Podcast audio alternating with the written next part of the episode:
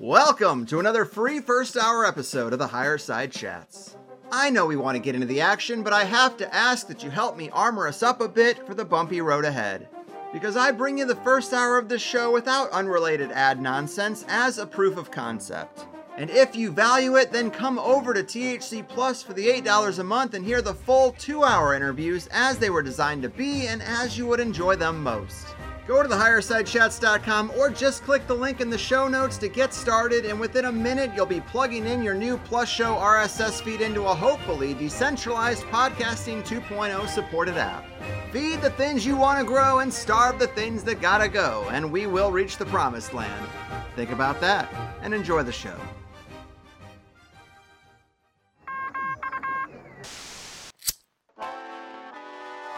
In the 1930s, President Franklin Delano Roosevelt addressed the nation through a series of radio broadcasts known as the Fireside Chats. His aim was to reassure the common man that our society would recover from its troubled times. Well, we're far from 1930, and I deal with a different kind of fire.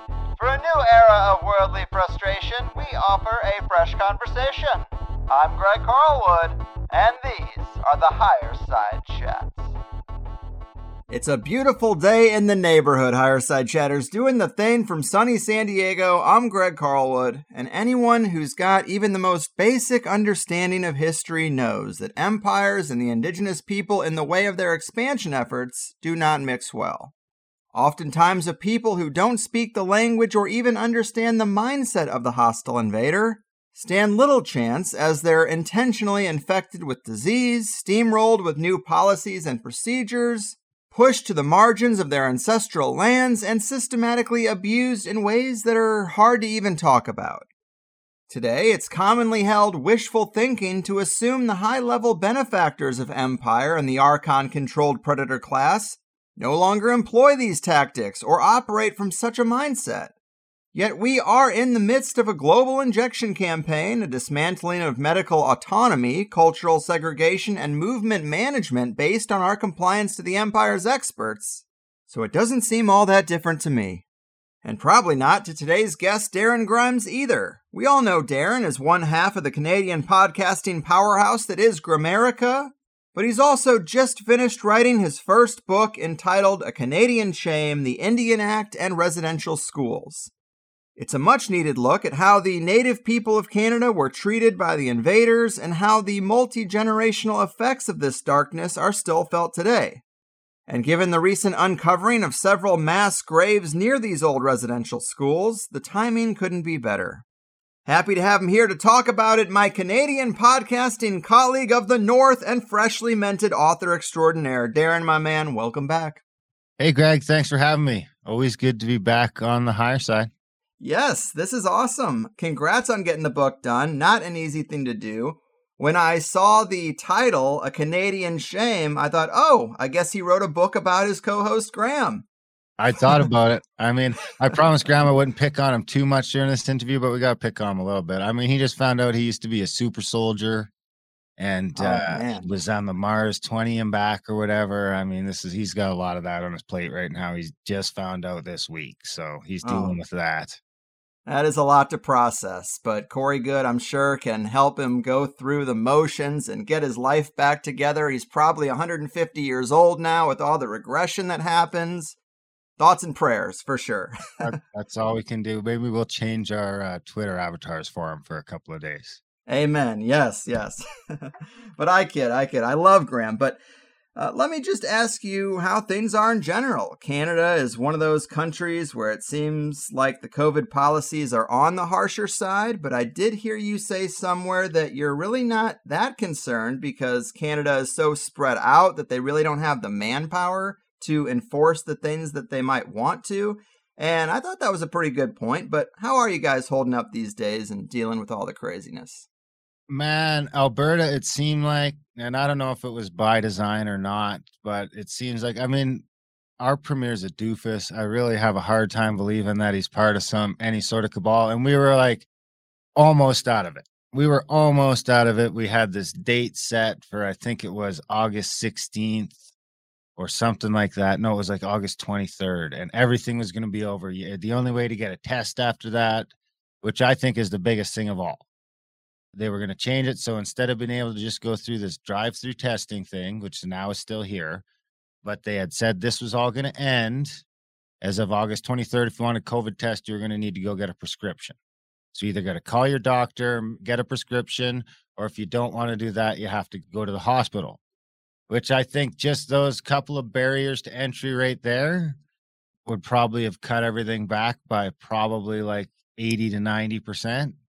And then along with that, we were ending all quarantine requirements. Now, I haven't looked into it because I don't live in Saskatchewan, but they had said the same thing. And I don't know if they've stuck with it or not, but basically the health authorities, authorities, I even hate saying that, but had come out and said, you know, it's time to start treating this as endemic instead of pandemic and it's time to just let adults make adult decisions and people make you know when you're sick don't go to school. You don't need a test to say that when you're sick don't go to work. When you're sick don't go to school. Don't go to walmart. Don't go out to the restaurant.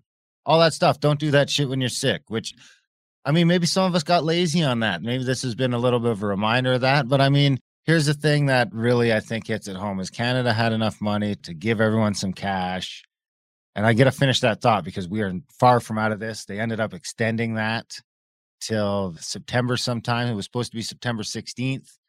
There's a news conference today that I, I missed. It's probably still going on right now. He was already screaming at unvaccinated people, saying we're the worst. And he started offering to pay people $100 a shot to go get the shot. So I think we're the first people to actually offer cold hard cash to just go get your shots. Right. Outside of the lottery system that we've had a million dollars. Yeah, we have a lottery. We just, we just had a draw the other day for a million bucks too, and we've got another one coming up. Hmm. And I actually entered the draw. so we'll cross that bridge if I win. Yeah. I mean, maybe they'll give me the million bucks to take the shot right there. Maybe I'll consider it. I mean, that'd be a tough one, right? A million bucks cash right there. It would be a tough one. That'd be a tough call, right? That's a tougher call than a hundred bucks for sure. A hundred bucks is a no brainer, but a million bucks, dude, I'd have to think about that. Right. It's going to be a life changing vaccine one way or another. Either, either way. Yeah, maybe on both ends, maybe hopefully only on one end. But so we did all that. But even at the end of the day, what we still don't have is paid sick leave. And now I'm not a proponent, say, of government intervening on that level. I'm definitely not a proponent of the government telling me or Greg that you need to pay your employees two weeks to stay home when they get sick. But hey, for all the money the government's got and it's thrown around anyway, how is that not a thing yet? How is that mm-hmm. not our number one thing right now? Is if you're sick, stay home. I mean, we had it set up so that you could just click on your online stuff and you'd have two grand within three days, or you'd have your unemployment money within three days. So we can't figure out a system there that, you know, Janet gets sick. She doesn't want to go to work, but Janet's also a single mom and she lives paycheck to paycheck and she gets paid hourly because this is a situation that, you know, sometimes we forget that half the world is in. But you know, in Canada, where we're we're fairly down the road of socialism already, we got the free healthcare. I mean, you'd think you'd save healthcare money there. Just you could probably save that on the back end just by taking it out of the healthcare budget, paying people to stay home when they're sick. But I think the fact that two years into COVID or whatever it is, we still don't have that in Canada. We have like all these other things, but we still won't pay you to stay home if you're sick, mm-hmm. unless you're quarantined and guaranteed to have COVID. So, I mean, that's the kind of the jig is up on that one. But it looks like Alberta's slipping right back into it. I mean, we'll see how harsh it is. We've been lucky in Alberta because our police here haven't enforced it at all. The Alberta RCMP from the get go basically publicly said they weren't interested in what people were doing with their private lives. So we, on the outside, it looked like we had harsh mandates here, probably some of the harshest, because I think from December until May or something like that, April or May, they basically said you can't have anyone, you can't hang out with anyone outside, and you can't hang out with anyone inside no hanging out with anyone, period. The restaurants were closed, all that. But then they had this thing where if you were a single mom or stuff like that, you were allowed to have, if you didn't live with anyone, all of a sudden you were allowed to have a couple of cohorts. So, but I mean, I was just sort of doing whatever I wanted the whole time. We had a couple of barbecues over here. and nothing ever happened. As far as I know, not a lot of that was enforced. Mm-hmm. But I mean, the restaurant people took a fucking beating. Yeah. They're Yeah. taking a beating again already. I mean, just closing that shit at 10 o'clock sucks to people who want to go out and party and stuff like that. But I mean, there's a, just, just a shitload of people that just lost their income again. Yeah, really sad. I mean, we're still at the average age in Alberta of people that have died or are hospitalized because of COVID, as per the government website, is 80 years old. The average life expectancy for Alberta is 81. So to shut down the entire economy because this is happening seems, I don't know. I mean, I just got called a Nazi on Twitter again because I stated that because they're having a big skier thing. I, I actually quoted on Jason Kenney's stupid little press conference tweet that you know the average age of someone who's hospitalized for COVID is 80, and the average life expectancy is 81. That's as far as I'm concerned. Those are the only stats you need to know. I don't want old people to die. I'm not saying that's fine, but we need to look at this with some context here. How many of the people that we saved last year are still with us this year? Mm-hmm. I guess that's the ultimate question. I mean, people that we're shutting down to save aren't going to see the end of COVID anyway for other reasons. I mean, it sucks, but I mean, it's quarrels with God, not with me. right, right. For me, it's just the the biggest issue is hearing from a lot more people that are seeing the sadness catch up to them, the isolation, the uncertainty, all the stress, the splitting of friend groups and that sort of thing. And it's all right to be sad for a bit, but the only path forward that I see is building new networks, making new friends, getting out there and finding the others, as they say, you know? That's one way I guess guys like us were blessed Yes. because we're like, we live in the rabbit hole. So, I mean, it's mostly rabbits down here. It's not bad. You know, I mean, there's very few. If I don't go online, I don't really see it at all. There's some places at work I have to wear a mask. Honestly, in the beginning, I kicked up a fuss about it. Now I'm just like, we're way past that hill. you know what I mean? Right. You should get one of Sofia Smallstorm's masks because they're cheesecloth and they look like a regular mask, but you can breathe through them just fine. So, you know, if you got to wear it for multiple hours a day, I have found that to be uh, a really great tool. My wife wanted to go back to Missouri to announce that she was pregnant, and uh, I wasn't going to put her on an airplane with restricted breathing. So I hit up Sofia to get one of those, and she said it helped a lot. She sells them. Yeah, she makes them and she sells them. Oh, send me the link after and I'll order some of those. I have this little plastic chin thing that holds a little plastic guard out. It's a little tiny thing too. It's like it's basically like your face mask, but it's a clear plastic thing, and there's a little thing that goes in your chin, holds it like three inches out. That works at the mm-hmm. grocery store and all those places. I mean, people look at you funny, but like the planes and that, they're like, no, no, no, no, no. You gotta, you gotta take that off.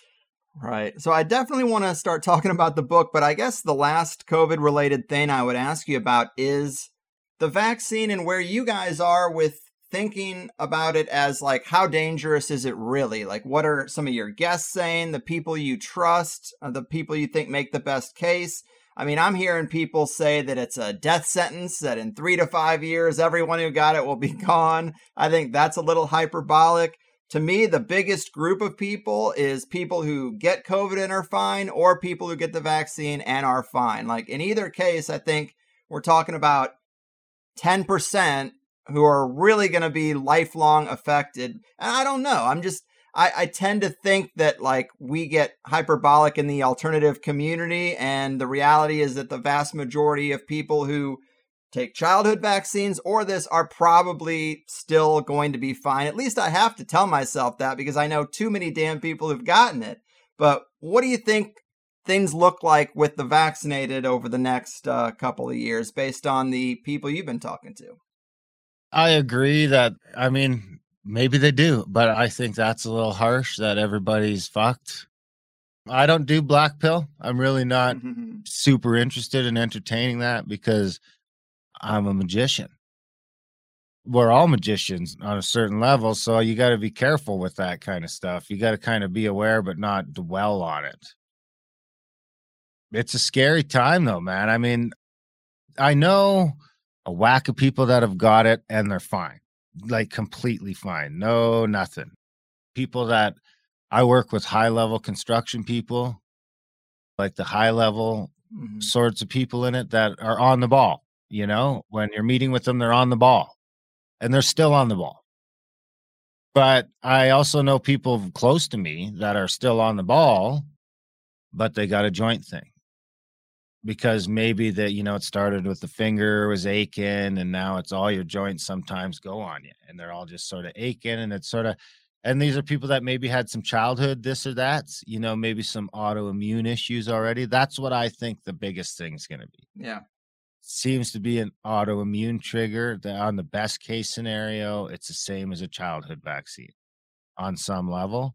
The problem is you're taking it from 4 million people a year you know 4 to 6 million people a year getting the childhood vaccines to what a billion? Yeah. it's some insane number at this point right? It's hundreds and hundreds and hundreds of millions. I mean even at 1 in 10,000 that starts to get crazy guys like you and I know it's not 1 in 10,000 it's a lot higher than that. But it's not 1 in 1 I don't think. I mean I don't know. Do you think they'd be that my thought is that the population problems that they're talking about are usually in the third world, not in the first world, but they have maybe they've gotten to the point where they want to replace us with people that want to listen or not, you know, I don't know. Right. But it seems like there's easier ways to do that at the same time than this whole thing. You know what I mean? Like you could have just released a real bug then. Mm-hmm. Mm-hmm.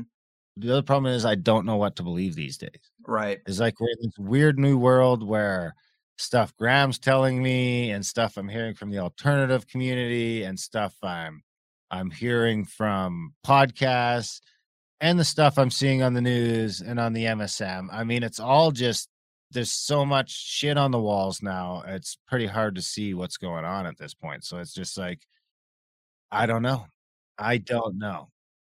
But my hope is that it's just like pharma greed. Yeah, yeah. I think that I also do think that they are obsessed with managing the planet, and they do have in the back of their minds that they're doing something good and they have to preserve the system. And I think automation is a big thing on their minds. And so if they're thinking, oh, we can just take out 20% of the useless eaters, I really think that's a, a thing that they would entertain in these think tanks because they would see it as well with automation, there's going to be so many people without jobs. And what are we going to do with all these people, these drains on the system? Let's call them a little bit. So the timing with automation does make me think that that's a little bit in the mindset. But there's a lot of, as you say, crazy things going on in the alternative community. Graphene oxide, it seems to be a component of the vaccines. And I think it's a real blessing for us that they're now going with boosters and third shots because it seems like you're never going to be fully vaccinated, as they say, with just two shots. So if people are all across the spectrum from zero shots to the most up to date recommendations, whatever they end up being, I mean, there's a lot of variance in there. And so when you start restricting rights based on who's fully vaccinated, well, now a lot of people who have two shots and me now are in the same category. And I like that. I think that that works for for our benefit. The more people in the club, even those who've already gotten vaccinated, when they move the goalpost and people decide that they've just had it, they're not going to comply anymore.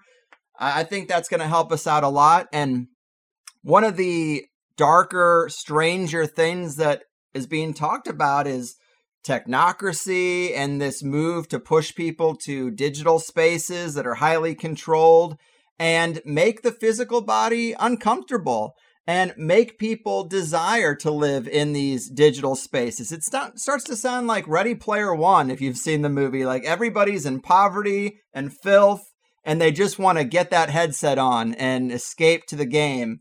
That to me seems like a real possibility of where things are going. And maybe these routine shots having to continually get re upped. I mean, potentially it is one of those things that pushes people to be more of a chimera, more of a a digital friendly body rather than one that's kind of in tune with the natural world and gets people further and further away from the natural space.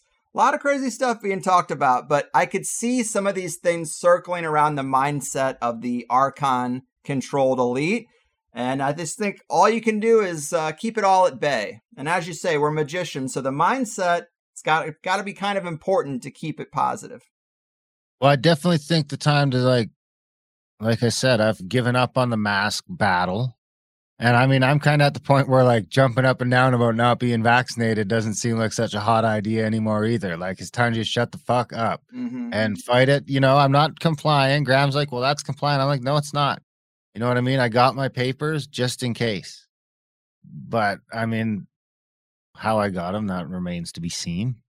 I'm not vaccinated, but I've got papers that say I am. I mean, the problem becomes when there's three, four, five, and six of those how do you keep up? But I mean, then it becomes, I mean, are they pushing us to want to just give in to that digital system so that you just scan your QR code every time you get a new shot so they know who's up to date? And I mean, I guess the hope is that I'm not the hope even, but I feel like we're close to getting a wake up call on on how fragile the whole thing is, and maybe put all this into some real context. Mm-hmm. Yeah. Whether that's something with China or something else, but it starts to look weird when you see places like Russia and China banning this thing, right? Yes, very curious. I mean, it's a weird world. I mean, and to bring it back to the book, it's interesting timing in that regard too. I mean, we're we're less than 100 years removed from Indians needing a pass before they could leave their reserve. Right. So you've got a designated section of land that you can't leave without having a pass in your hand. This is in fucking early 1900s. Very hard to enforce. But now, easy to enforce, right? I mean, we're getting to the point where we're going to agree to have all our money on our phones, and they'll just be able to say, well, this doesn't work anymore if you're farther than this. Mm-hmm. It also mm-hmm. doesn't work if you're not this. Right. That's the kind of thing I try to point out to conventional thinking friends all the time that eugenics is not a dead philosophy.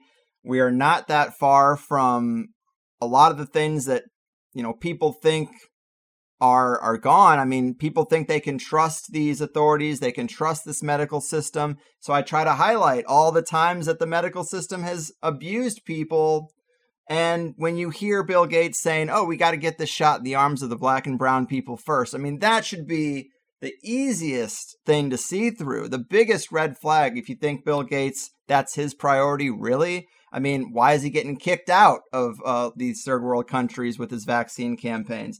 Uh, yeah, but we could talk about it all day. Let's let's move on and, and get into the book a bit. I guess a good place to start is really with your own history and background and why this book was an important one for you to write. Well, honestly, I was like, I didn't grow up on the reserve. I am a registered Indian from the Mishki Band, Ojibwe Nation in Ontario. Also, Ojibwe, some people call Anishinaabe. So the book kind of was one of those weird things. I wasn't really thinking about it. But I mean, over the last, so I grew up, I grew up off reserve in Ontario. I wasn't very close. I didn't grow up with my dad in my life, so I was I was very detached from that whole side of things. I grew up in the 80s and 90s in a mining town in Ontario where the population was probably, you know, there's still a lot of that hostile sort of or residual racism, I guess, left over from everything's that's going on and and what you have in my hometown is also a lot of homeless and for a town of five or six thousand people you'd think there's not a lot of homelessness but there's a lot of homeless natives in my hometown older on the streets drunk all the time and even myself growing up you have no idea why you know it's just like what's going on here? So you get that it's just their fault and and all that sort of thing starts happening and that causes more sort of weird trauma when you're an indian growing up in that environment and anyway it wasn't until i had kids and it's funny enough i went through a bunch of alcoholism and stuff like that in my 20s and came out the other side of it luckily not everyone does. I had my kids and i pulled out of it And as my kids got older, it started to seem more of an important thing as I got back into hunting and stuff like that. Of course, some uh, hunting rights come along with that.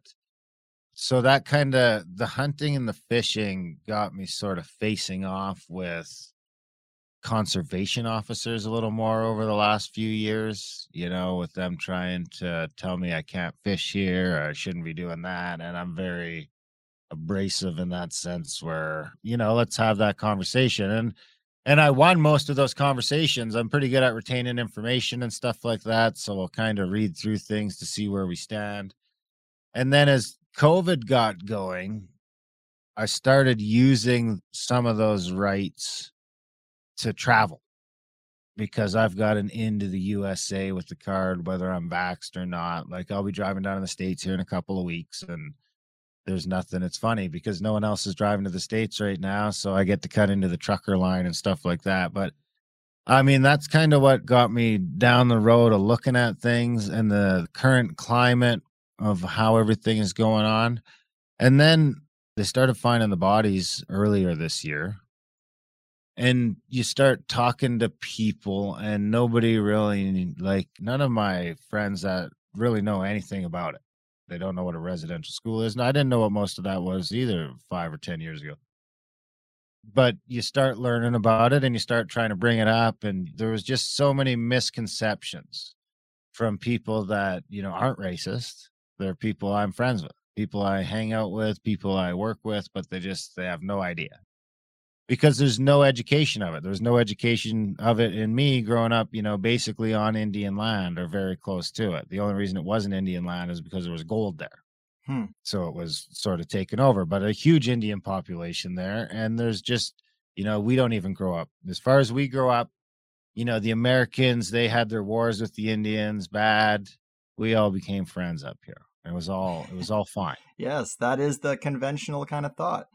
Yeah. So it kind of hit in June that it was like, okay, well, all this information is there. It's all publicly available. I mean, really, the book is probably 80% or 85% isn't written by me. It's public domain information, whether it's old reports, excerpts from the government website, stuff from the Truth and Reconciliation Commission that took place from from 2008 to 2015 they generated just thousands of pages of reports that so all this information is there. It's all readily available. But what i noticed over the last few years is even when i want to look for it it's hard to find. Mm-hmm. you know it's like you're not just punched it into google and here's ding ding ding ding ding and then the thing that really triggered me was when I went on this year and I went to start looking for the old versions of the Indian Act, which originally came into place in 1876. And you go on the Government of Canada website and it does not exist. The earliest rendition of the Indian Act that you can find on the Canadian government website is 1985 currently. There might be a 1951 hidden there somewhere, but if there is, I haven't been able to find it. The only place I've been able to find anything pre 1985 is actually on First Nations websites. Mm-hmm. So, you know, there's 650 bands in Canada, and a few of them have decent websites. Some of them have worse websites. Some of them don't have websites at all. But some of the ones that have a bigger web presence have got you know all of these acts in their entirety in pdf and stuff like that. So i mean that not being there was a big thing for me and it took me a while. I actually didn't find the pdf on some of these other websites until i was well down the road of researching the book. So all i could find for the indian act the original indian act when i first started looking earlier this year was an old scanned pdf version that you could barely read. It's like scanned out of the original book so I paid a guy in India to retype the whole thing, like 500 bucks to retype the whole thing into like a readable format that could be made into a, a real PDF so that I could make it available online and so that I could have it for my own purposes for writing the book and stuff like that. And it was actually, I was going to release that whole Indian Act the original 1967 and all the amendments and everything, it was like 485 pages, eight and a half by 11 or something like that. And I was just going to release that as sort of a not for profit thing. So it was out there. And then what I was writing was originally just I was going to write a two or three page little blurb for the front of that before I could release it, kind of explaining what I had done and blah blah blah. And and just in writing the blurb, it kind of extended to six pages and then seven pages. And then I was like, well, no one wants to read when when I shrink this down to to six by nine, it's like fucking closing in on a thousand pages. Hmm. So, you know, nobody's gonna read that. I mean, even 400 pages is a stretch, right? Like, I don't want to read 400 pages of super dry material. Right. So I was like, well, maybe I should just sort of highlight some of this. And my original goal was to get something I was thinking around 100 to 120 pages, something super small, super concise, where we could, where it's not going to scare people off. They could sort of get through it on a plane ride. So that's sort of where the book came from. And that's how it got put together as mostly an amalgamation of information from all over the place. So there's nothing in there that I'm speculating. There's mm-hmm. no speculation in here. It's all, I would say, the closest thing to speculation, which I would argue is not speculation at all, is the International Tribunal for the Disappeared of Canada. But I mean, if you go to, and it's all linked in the book, but if you go to his website, I mean, he's got 120 pages at the back of his digital book that have the old newspaper clippings, and all of that stuff. So it's basically just a source, and it's 10% of the book almost is the bibliography. I mean, that was probably the worst part of it is me and my girlfriend going through and trying to source all of it. Right, right. We sourced it all down to the pages of the parliaments and any place we could, we took it back to original, not just to some other site on the internet. No, here's where he said this in the House of Commons. Mm-hmm. And to give people some context for what is in that Indian Act of 1876, this is when they extinguished any indigenous self governing structures and really started to manage the native people. And you say in the book, here are just a few of the sections of the Indian Act or policies that were particularly oppressive and destructive to the people and their culture the ban of religious ceremonies, the ban of Indians leaving reservations without Indian agent permission, inability to vote, introduction of mandatory residential schools, which we'll get into, the denial of status of Indian women, creation of reserves, prohibition of alcohol sales, prohibition of the sale of ammunition, prohibition of solicitation of funds for Indian legal claims. I mean, that's a huge one. And these are just a few of the atrocities hidden within the Indian Act over its century and a half long existence. A document that is still legally binding at the time of this writing, as you say. They've rewritten certain parts of it, made it less offensive in some areas, but it is still the law of the land, technically, it seems. Technically, in a lot of ways. And I mean, you might get some flack for us using the word Indian on here. I mean, I call myself an Indian. Right. I'll try and use indigenous or native or First Nations where I can. But personally, I refer to myself as an Indian. The reason being is because I have a little card. I don't have my wallet on me. I have a little card in my wallet that says I'm a registered Indian, and that's the exact wording on it. I'm a registered Indian. I have a registration number because of my DNA. Now, I think they've sort of changed the name of the, it used to be the Indian Affairs Canada. Now they've maybe changed that to Indigenous and Northern Affairs Canada. Mm-hmm. But I mean, you can go to the Canadian website right now. It's still called the Indian Act.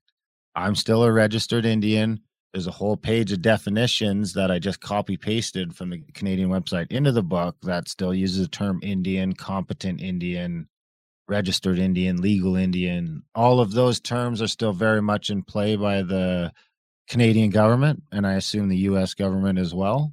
So, as far as I'm concerned, let's not play games. I mean, let's not virtue signal that we're using terms like native and indigenous until the fucking government. I mean, it's not that hard. It shouldn't be that hard to change that kind of stuff if we cared enough. Mm-hmm. But I would argue that virtue signaling and stuff like that actually does the exact opposite and makes people think that it's fine, but you know, it makes people think that we're all using the term indigenous while I'm still walking around with a card in my wallet that says registered Indian. Right, right. Great points. Great points. And I mean, another big one on the reserves that is another misconception people get, especially in the Canadian system. I don't know how the American system works. My uh, my book's very much on the Canadian system, but no Indian land is owned by Indians in Canada. It's all held in trust by the federal government for registered Indians. So basically, the context being there is once we all assimilate, which I think we're down to about a half a million actual registered Indians in Canada. There's about 1.6 or 1.7 million non-registered Métis, Inuit, and all that. But there's we're down to around just over half a million registered Indians. The plan would, of course, be. I mean, me, I'm I'm an example of assimilated, right? I live in a town. I work a full time job. I pay my taxes. I start a business. I don't live on the reserve at all. I use some of my stuff. I get use my hunting rights and stuff like that. But for all intents and purposes, I've assimilated into the Canadian system. Now, what's going to happen is once that all happens, that land's all going to go back to the crown. So at the end of the day, the Indians don't have any land, which is a huge misconception in Canada. And the other thing is now is people worry about, well, if we're coming for land, whose land are we going to take?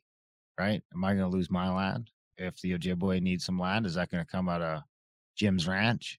And it doesn't need to. It doesn't fucking close to need to because if you look at a country like Canada, we're sitting at 88.9% of all the land in Canada is owned by the government, either the provincial government or the federal government owns 88.9% of all the land in Canada, and over half of the remaining is owned by corporations. Wild. So, I mean, I think we can find something in the 19 out of 20 parts so that we don't have to cut into the 1 of 20. And I think, you know, everyone's private land can be fine.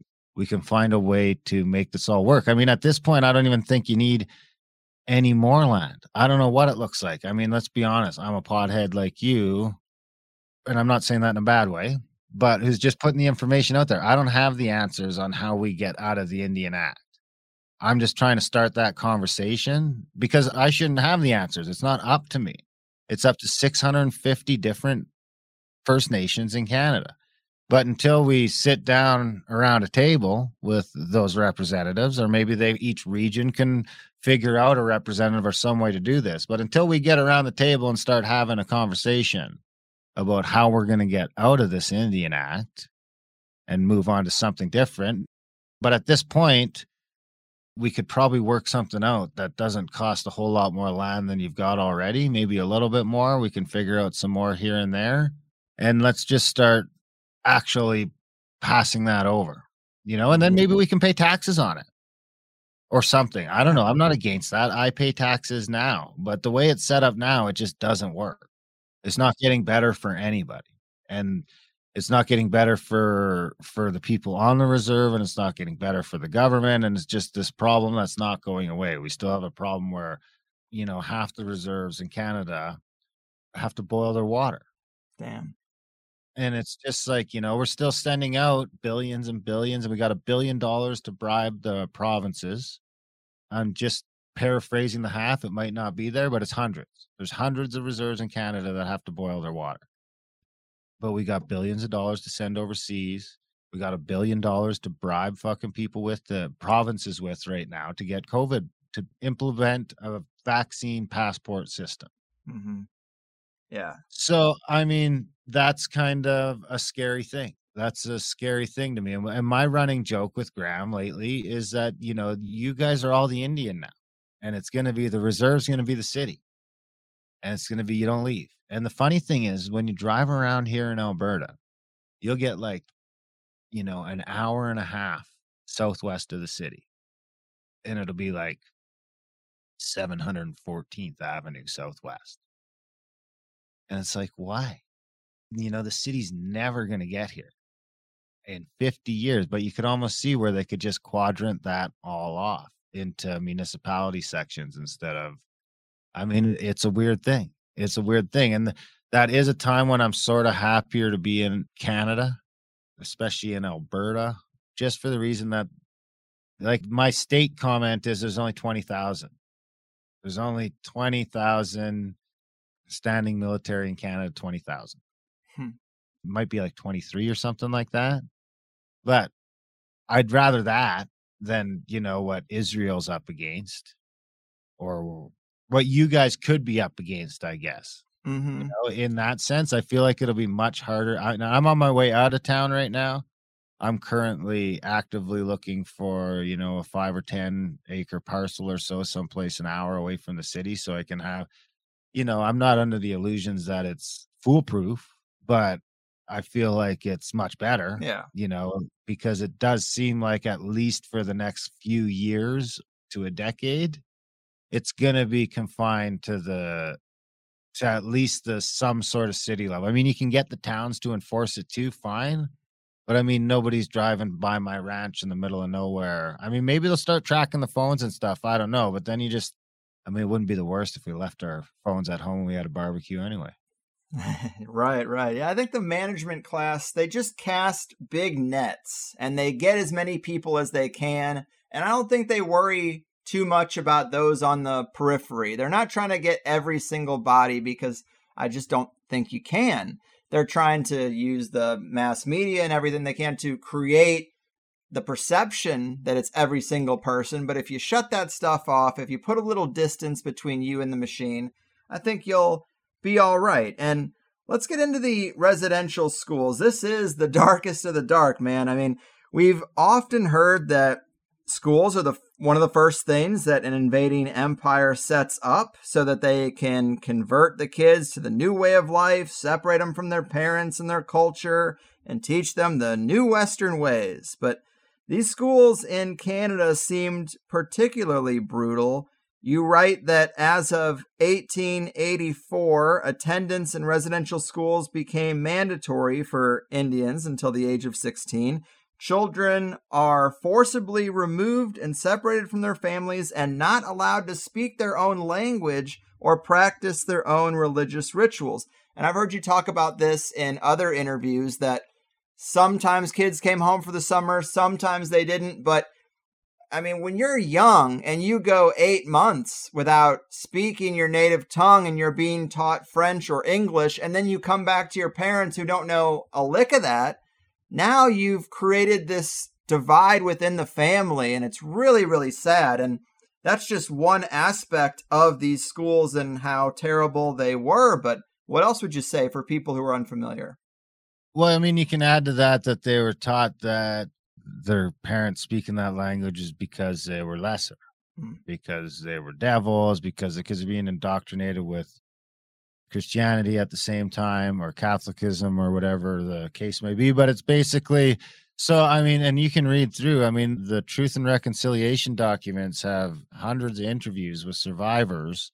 where they talk about just that, where they'd go home after a year because they'd maybe they got thrown on a farm, which would happen a lot. You'd go and maybe learn, we'd call it like an apprenticeship today, but it's much darker than that, of course so you wouldn't get home for maybe over a year, maybe two years at a young age.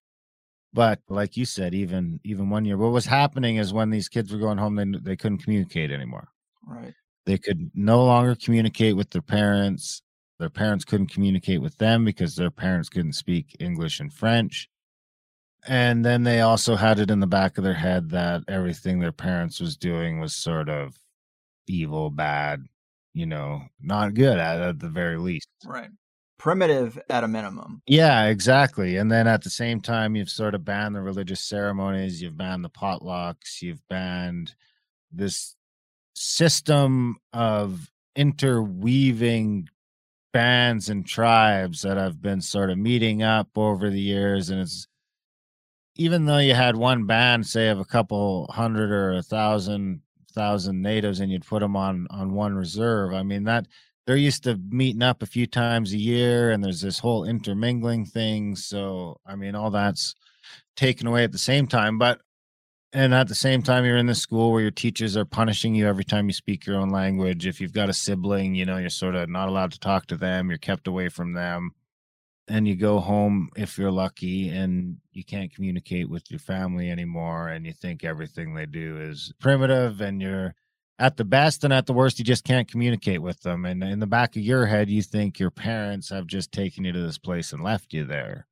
which I mean, if everyone just takes a minute and just thinks about your kids, if you just when they turn six, if you just took them off and dropped them off at an institution and didn't see them for a few years. I mean, none of us are going to be okay with that today, but that was happening up until, you know, 60 years ago in Canada. Right. Right. And of course, the big story that's coming out now are these mass unmarked graves of children around these schools. From the book, I wrote down 215 bodies at Kamloops Indian Residential School, 109 bodies at the Brandon Indian Residential School, 751 bodies at the Marieval Indian Residential School. And these are just three examples. There are quite a few more, right? Yeah, I think the last time I checked, it was up to over 5,000. Wow. Total kids in unmarked graves. Yeah, mostly kids. And I think, you know, there's the argument that a lot of those graves used to be marked, and I've got a lot of time for that. I don't think they were all crammed in unmarked graves. They were probably put in marked graves, and it's been 60, 70 years of just people not giving a fuck or not paying attention, or, you know, they got knocked over or they rotted, or maybe they were unmarked. But it's a disaster. And the funny thing is that, not the funny thing, but guys like Kevin Annett that have been saying this for 20 years, I mean, their numbers are closer to 10 times this. Mm. And he's got real concerns that the only reason this is coming out now is because they're sort of ready for it. This is a controlled release of we'll give them five or 10,000 and we'll just leave the rest to be done with it. Right. Limited hangout, classic situation. And let's talk about how these kids died. I mean, a lot of it apparently is tuberculosis. A 1907 report said that in one case, over 25% of the 1,537 students had died from tuberculosis, with some schools approaching 70% death rates. Bryce's report blamed school construction and care standards for the much higher rates of tuberculosis in the schools, which went against the popular racial susceptibility theory of the time. And uh, we also have a race racial susceptibility thread to COVID too. And I just think this is so important to bring this stuff up to people who think this mindset is gone, that the elite are no longer racist, that we can trust them, they have our best interests at heart. It's a tale as old as time that they don't. But talk to us about tuberculosis in these schools because my first thought was always that when you find these mass graves, it's abuse, it's murdering kids and just uh, not taking care of them, which, you know, of course, disease, I think we both kind of rethought what disease is and how it affects us and its relationship to standards of, of cleanliness and, and health.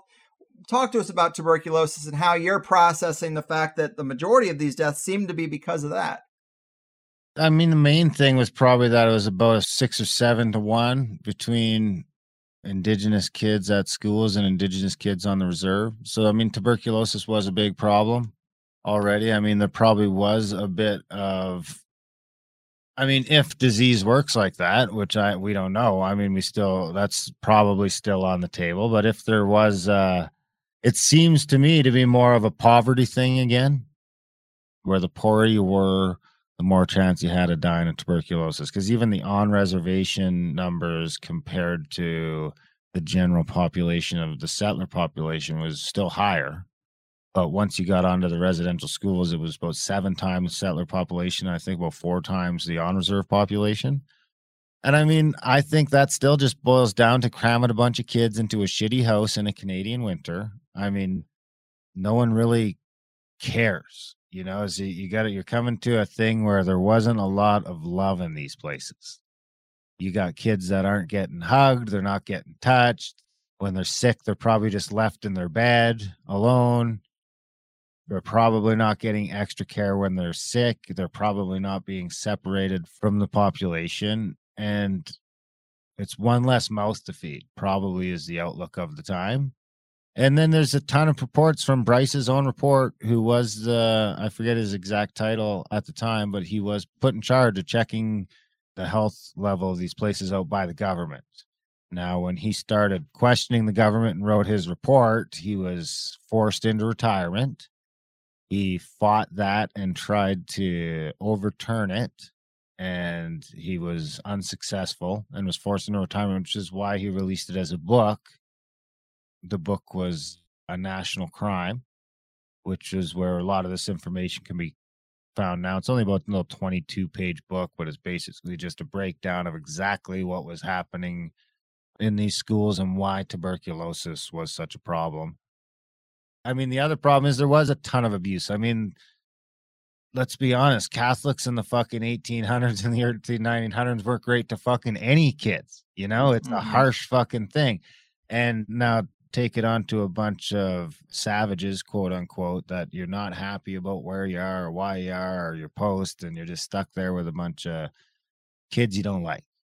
So there's a ton of stories of abuse. I'm sure a ton of murder. There's a ton of stories of principals and because it seemed like the principals in a lot of time ended up with the authority in these situations. But there's a ton of evidence of of just that abuse, murder, that kind of stuff and the other big one is running away. I mean, a ton of these kids took it on themselves to try and run away. Some ended up getting caught, some gave up and came back, some made it, but we're talking about Canada. There's a lot of untamed wilderness now in 2021. A hundred years ago, it was much, much more untamed and you know the weather is harsh six months of the year so for a young kid to be walking around or wandering around in the fall the spring or the winter which you really wouldn't know any better at that age and you just want to get away and you end up just uh, succumbing to the to the elements. I think you know their official numbers they say it's up to 6000 kids died at the schools. I think that number is probably closer to 60 Mm-hmm. I don't say that in the book though because I don't speculate, but that's my personal thought is that that number is probably closer to 50 or 60,000 kids. Fair enough. And I have this quote from Scott. I can't remember his first name, but he's one of the players you say who's involved with all this, but his quote from 1910 says, "I can safely say that barely half of the children in our Indian schools survive to take advantage of the education we are offering them." I mean, that's pretty dark, but it's right from the horse's mouth right there.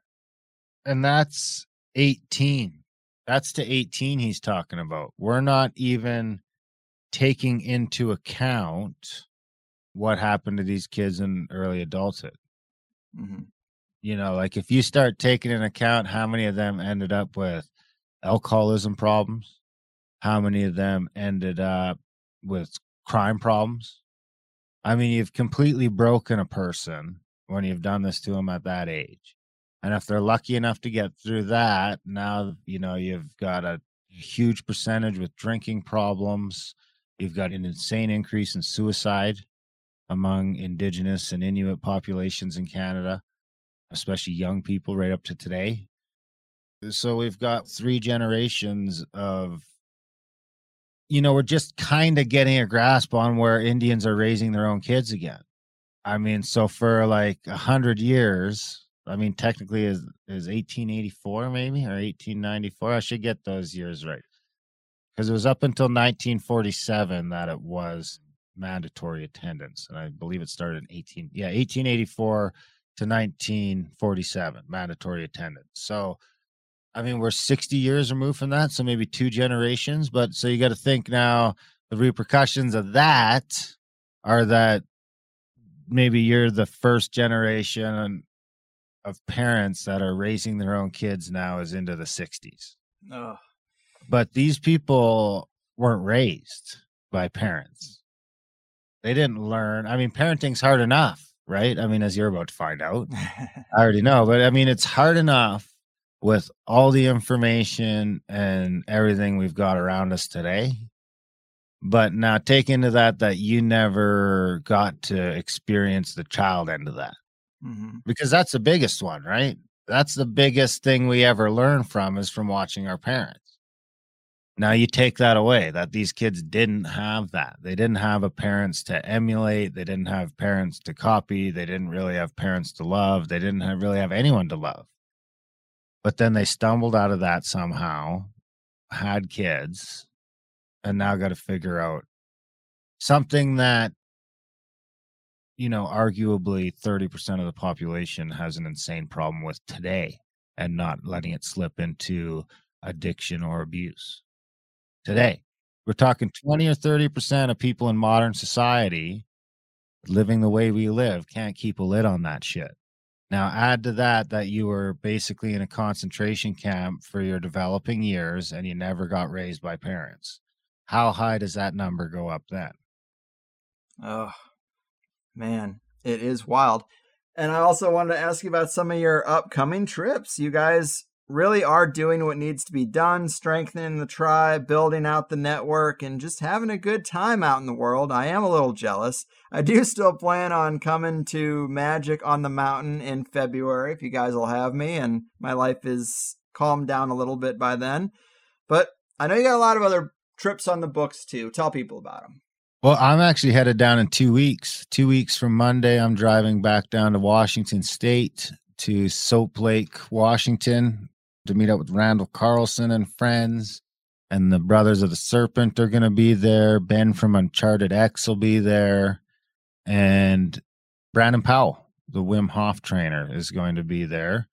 And we're going to be doing Wim Hof training there, doing some cold water training, doing the breath work and of course, we're going to be cruising around for six days looking at all the channeled scablands with Randall Carlson. We'll be doing some presentations at night. I was lucky enough to just do this tour. This is our second one this year. We did another one in May from the 3rd to the 8th. It was a fantastic time. I'm looking forward to get back down there. We had, a, I think, about 15% rebuy of the people that came on the first tour wanted to come back and do it all over again. So they're doing that. We are sold out for that, but we'll be doing that from the 20th to the 26th having a good old time. Usually, Randall on the last night does his fabled moon presentation, which is a gooder. Ah, I highly yes. recommend it. so we got that September 20th to 26th. That's the last one of the year. We pulled off three this year, even during the lockdowns in Canada. We managed to, Graham couldn't get out, but I got out and we were able to pull those off. Of course, we have the Magic on the Mountain in Arizona that you mentioned in February. That'll be February 10th to 13th in Lakeside, Pinetop-Lakeside, Arizona. I'll probably have to drive down, I think, with the new vaccine and stuff, but that's okay. Arizona's a nice drive. That's got to be like 20 some hours. Right. If you can go 27 hours, I can go five. There you go. I mean, I've driven to California a couple times, Colorado. I'm used to it. It's still better than jumping through their hoops, but we're doing that in Arizona from the 10th to the 13th. We've got for sure Joe Roop's going to be there, Owen Hunt, Brandon Powell. We'll have some actual snow up there, so we'll do some proper Wim Hofen up there. And we're going to learn a bunch of magic and manifestation tricks to take on life. We'll do a day trip over to the Petrified Forest National Park for anyone who wants to go. And then next April, April 28th to May 2nd, we're in Utah for Contact at the Canyons. We go with our mutual friend Dave Matheson and yeah. Brandon Powell. We meet up down in southwestern Utah on Duck Creek Mountain and we hang out. We go to Bryce Canyon, hike it, have dinner out in the park there, and then we wait till dark and we check out the stars. The stars at Bryce Canyon are amazing. And we have our buddy Dave there telling us all the star mythology and pointing out all the constellations and all that. It really is a good time. It's great for couples. Unfortunately, that's sold out. If you do decide to come to that one, though, I will get you in. All right. That's probably my favorite one. Honestly, it's the four days just hanging out and hiking and checking out the stars. And we got a giant chalet rented out up there in Duck Creek. We're there right before the start of the season up there, so it's super quiet. And you get to fly into Vegas on your way in. So I mean, you get if you want, you can have a night in Vegas and then head up on the mountain to decompress. I'll tell you, that's a crazy drive. I bought a bag of chips just outside of Vegas on my way up the mountain, and we're driving up the mountain, and you hear a pop and I was like, what the hell was that? And sure enough, all the chips have exploded in the back seat. I've never seen anything like that, but it was pretty gnarly. But that, that one sold out too. We're thinking about doing a second week. And then, of course, next June, we're doing the second half of the Scablands tour in Idaho and Montana with Randall Carlson again. That's already half sold. And next November, we're going to Egypt. Damn.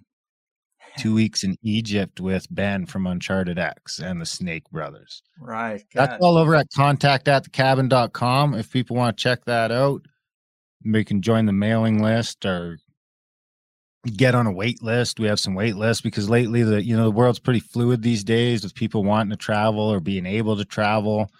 So there's always some last minute movement. If you get your name on a wait list, sometimes you can get in last minute. Mm-hmm.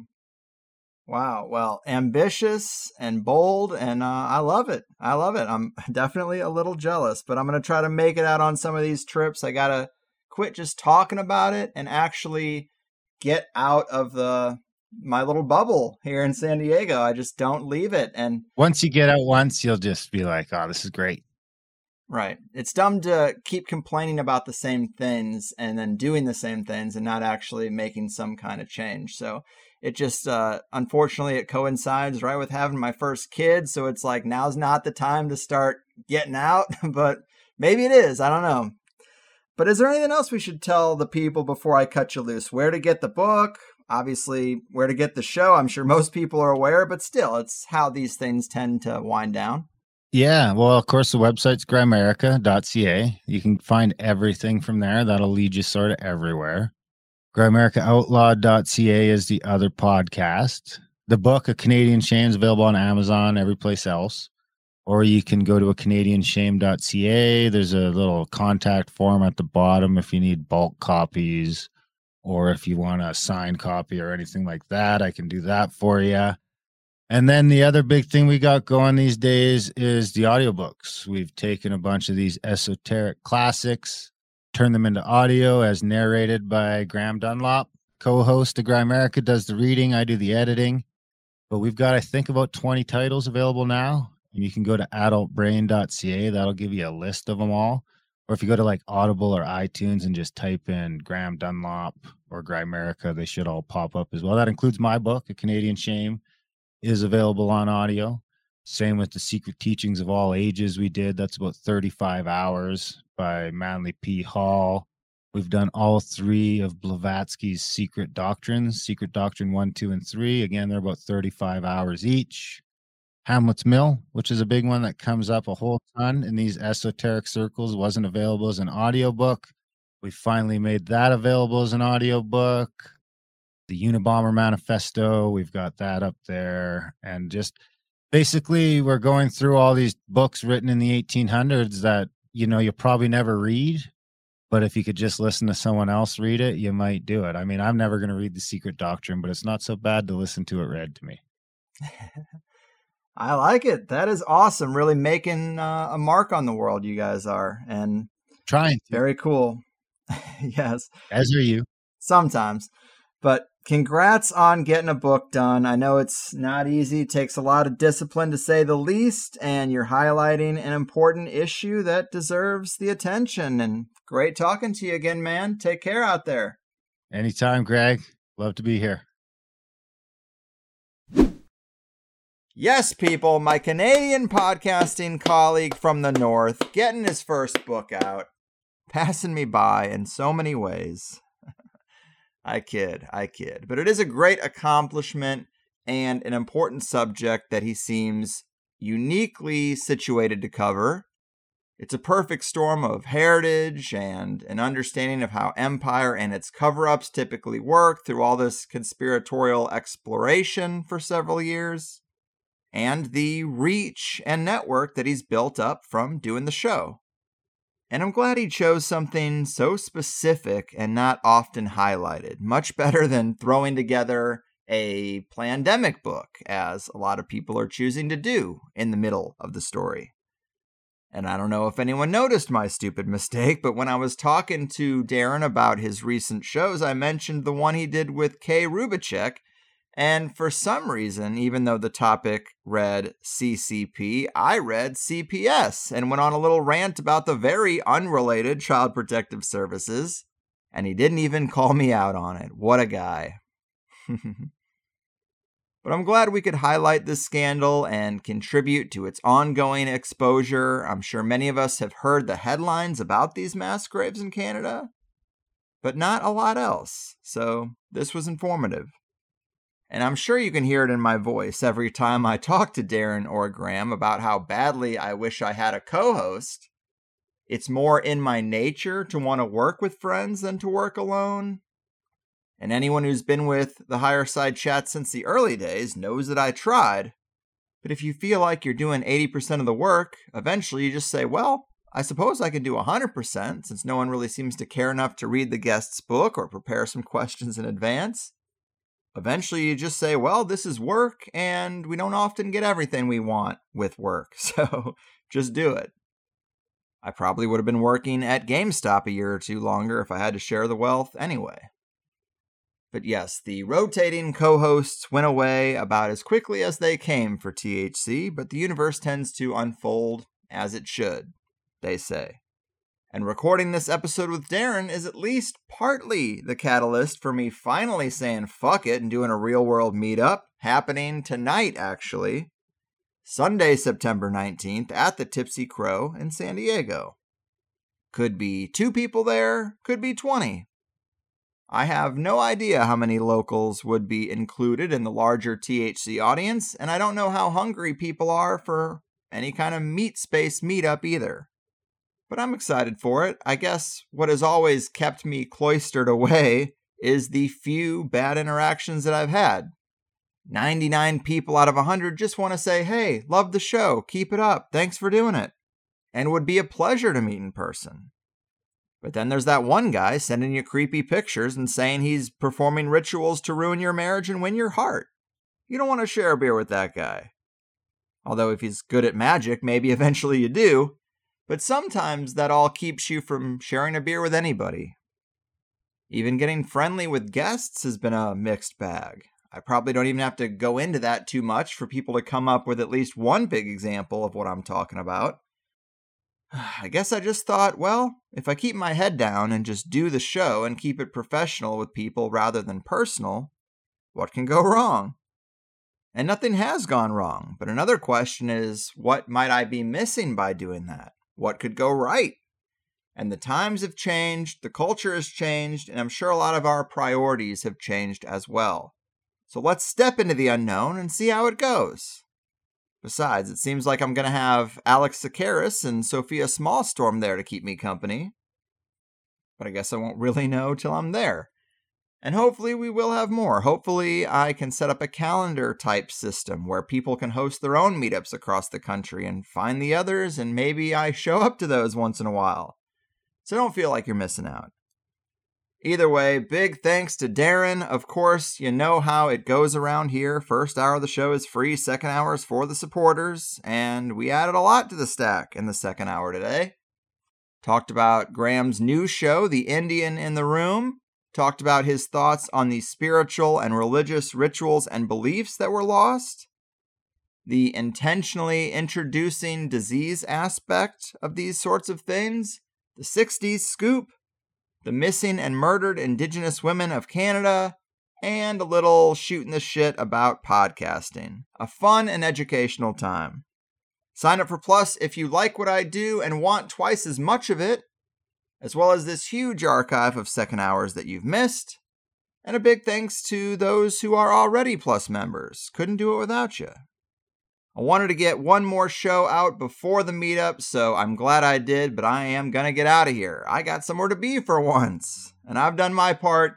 Your move, Canadian cover uppers, scandal suppressors, and agents of the Empire. Your fucking move. Have a drink and a smoke. Listen to the cast. We shine a shiny spotlight put criminals on blast. The pinstripe men of mourning and families of finance. DuPont, Windsor, and Rothschild. The kids don't stand a chance. The kids don't, the kids don't stand, the kids don't stand a chance. I said the kids don't, the kids don't stand, the kids don't stand a chance. We're looking for the answers to questions never asked. So we come to the Carlwood for the higher side chats. The pinstripe men of mourning and families of finance. DuPont, Windsor, and Rothschild. The kids don't stand a chance. The kids don't. The kids don't stand. The kids don't stand a chance. I said the kids don't. The kids don't stand. The kids don't stand a chance.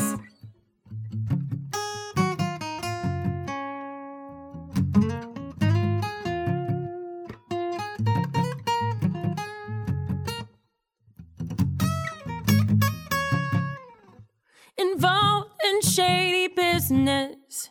We try to get a glance. We're working on the numbers. Resistance must advance. The pinstripe men of mourning and families of finance. DuPont, Windsor, and Rothschild. The kids don't stand a chance. The kids don't. The kids don't stand, the kids don't stand a chance. I said the kids don't, the kids don't stand, the kids don't stand a chance.